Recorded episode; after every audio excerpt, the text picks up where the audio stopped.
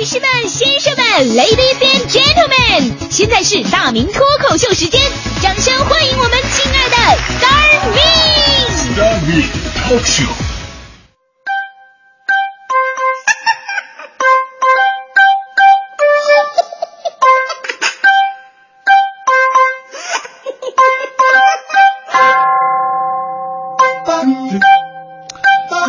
位来到今天的大明脱口秀，我是大明。呃，我们说高考终于结束了，呃，咱们中国有一个成语叫做感同身受啊。每次看到这帮孩子们冲进考场，这自己就有种回到当年的感觉。我是一个文科生嘛，所以呢，当时考数学的过程啊，对我来说那真的是个噩梦啊。拿到数学的卷子，看的那些弯弯曲曲的数字和公式，哎呦我的妈呀，我就想大声的诗朗诵啊。对酒当歌，解析几何，三角函数去日苦多，点成向量注意方向，何以解题两边平方？青青子衿，终有圆心，但无整数，苦算至今。悠悠鹿鸣，初象为零，已知生贫，求该鹿种。明明如月，纯属找虐。圆周运动从不断绝，月明星稀，乌鹊南飞。绕树三匝，半径为 r。山不在高，海不在深，转速足够，天下离心。哎呀，当时我这这这文艺情怀，我就激情澎湃呀！啊，是否还记得你当年的数学高考？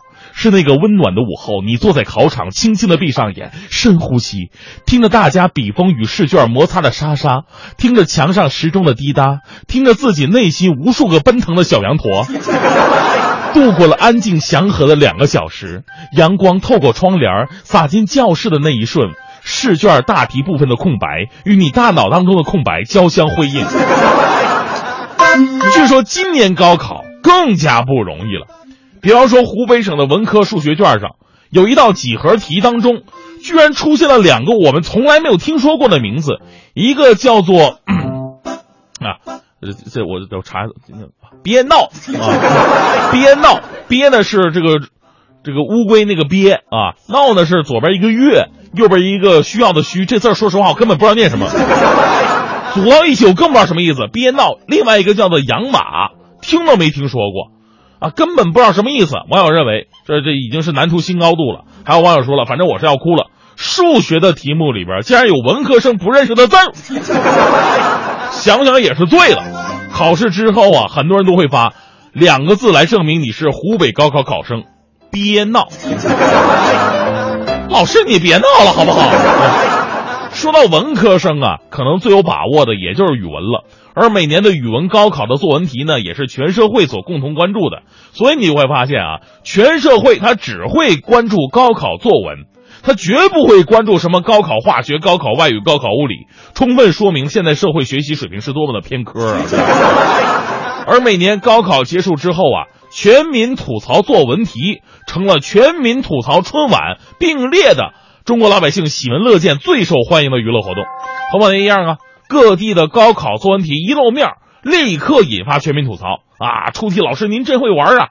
有网站呢，针对今年高考作文题目进行调查，两万八千零四十六名网友参与了二零一五年高考哪个省作文题最独特的投票，其中呢有八千多票投给了安徽卷的材料作文，蝴蝶翅膀有没有颜色这么个题目，实际上啊。安徽省的作文题目已经连续多年当选最独特的作文题目了。比方说，二零一四年作文题就是剧本修改谁说了算；二零一二年作文题是梯子不用的时候请横着放，都引起了网友们的集体吐槽。说实话，我我我反正修改剧本谁说了算呢？这是当时的一个社会热点，孩子们关不关注我不知道啊，这个我估计可能性比较小。另外一个梯子不用时请横着放，这说实话我看题目我都不知道写什么玩意儿。而对于今年的安徽作文题目，就是蝴蝶翅膀有没有颜色？有网友调侃了说：“出题老师，只要您开心就好。”而最难写的呢，莫过于山东的作文题目。经过调查啊，大家伙一致觉得这个山东题目是最难的，卷丝瓜藤和肉豆须。因为大多数人呢，实在不知道这两个玩意儿到底是什么，啊，于是很多城里孩子抱怨说：“别老说我们城里人真会玩，你看看你们乡下人更会玩。啊 ”这个乡间呢有一个谚语，这是作文的提示啊。乡间有谚语说：“这个丝瓜藤，肉豆须分不清。”意思呢就是丝瓜的藤蔓和肉豆的藤须一旦纠缠在一起，你是很难分开的。有个小孩呢想分辨两者的不同，结果把自家庭院里边的丝瓜、肉豆那些纠错啊、错综复杂的茎叶都给掰断了。父亲看了以后特别好笑，就说：“种它们是吃的，不是用来分辨的。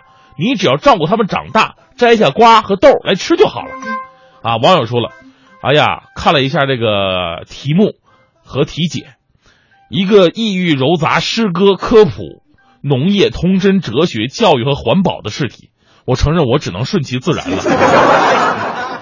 就差了互联网加意识了。关于二零一五年高考，你最想写哪套试卷的作文？调查当中啊，百分之十一点七的网民选择了北京卷的作文题，啊，这是人数最多的。呃，咱北京高考大作文呢是二选一的，考生呢可以有两个题目，一个是呢，假如我与心中的生心中的英雄生活一天。啊，写一篇记叙文，或者呢，另外一个题目，深入灵魂的热爱，文体不限。有网友说了，出题老师一定是玩英雄联盟的，而且很热爱这个。那天津卷的作文题目，题目是最简单的，啊，叫范儿范儿。卷面提示了，说近年来社会上流行词儿就是范儿啊，其派生一系列的词语，比方中国范儿啊、潮范儿啊啊，要求学生结合自身体验写一篇文章。但有网友看到标题之后，也写了一篇作文。第一句话是这么写的：“范儿，你知道我有多爱你吗？我是李晨。”多么与时俱进的一篇文章。二零一五陕西高考作文题是给违反交规父亲的一封信。这篇文章引发了最多的争议。给的材料意思呢，大概是这个父亲呢总是喜欢开车打电话。女儿劝说很多次了，但是没有效果。最后呢，女儿直接报警了，父亲被警察抓到，得到了应有的惩罚。所以呢，你能想象的就是在法律面前要不要大义灭亲这个事儿。很多网友吐槽了，说真的是女大不中留啊。有人说这种事情有点脱离现实吧。据说考试结束没多久，这个新闻的原型本人就被网友们给人肉到了，瞬间呢，我们这个。高考的网友们呐，就用四万条留言攻占了他的微博，各种老泪纵横的声讨啊！你说说，我们练了三年的议论文啊，三年的议论文呐，到最后就因为你举报你爸，我们要改成写信，还有天理吗？老师，这事儿您您别怨人家，对不对啊？这个任何题材，任何题目。都有着自己的一种写法，它不是那按部就班的。只要你有创意、有文采就可以了。你看我，我你看我这么有文采，我肯定这么写啊！不就是给违反交规的爸爸写一封信吗？我肯定这么写。我说，爸，请先买辆车。浙江高考作文题目是最逗的啊，文章和人品啊，正所谓嘛，文如其人呐啊。从一个人写的文章就能看出这个人的格局和人品，啊，本来没什么问题。就这个事儿呢，我们来说说一说这个自己的看法。他也许呢是太多的人更加关注的是娱乐和八卦，所以导致大家伙一看到题目，这个文章和人品，所以得出结论了，出题的肯定是马伊琍。而广东高考作文题是什么呢？广东的是感知自然，引发的思考也很多。更多的是一种反讽，因为你让一群天天在学校里边、在家里边、在补习班这三点来回转悠的学生们啊，度过一天又一天，让他们写什么自然的感知、感知自然，是不是有点闭门造车的感觉呢？还有来自这个广东网友说了，说对于我们大广东人来说，感受自然的唯一途径就是吃吃吃。而看到东北，我们东北那嘎达哈，高考作文题也很猛，告诉自己我能行。这个题目啊，本来是挺励志的一个作文题，但是也有人吐槽说，怎么看怎么像男科广告。告诉自己我能行。这是今年的一些高考作文题啊，不管怎么吐槽，咱们这个高考啊，总算是结束了。对于很多了考生来说啊，呃，这个心里的担子呢，也算是卸下了一半。另外一半呢，听天由命吧。其实啊，有的时候啊，咱们讲听天由命，更多的是你这次考的分数到底是多少，老师能给你打多少分。但是人生的这个命运还是牢牢的把握在自己的手中。呃，咱们最后啊，还是用这个网络上最近特别流流行的一个段子来说一说啊，说有两份名单，第一份名单你听好了，傅以健、王士丹、毕沅、林少棠、王云锦、刘子壮。啊，刘福尧、刘春林，还有陈浩。第二份名单呢，曹雪芹、胡雪岩、李渔、顾炎武、金圣叹、左宗棠、黄宗羲，还有这个蒲松龄、洪秀全、袁世凯等等等等。说这两份名单，你更熟悉哪一份呢？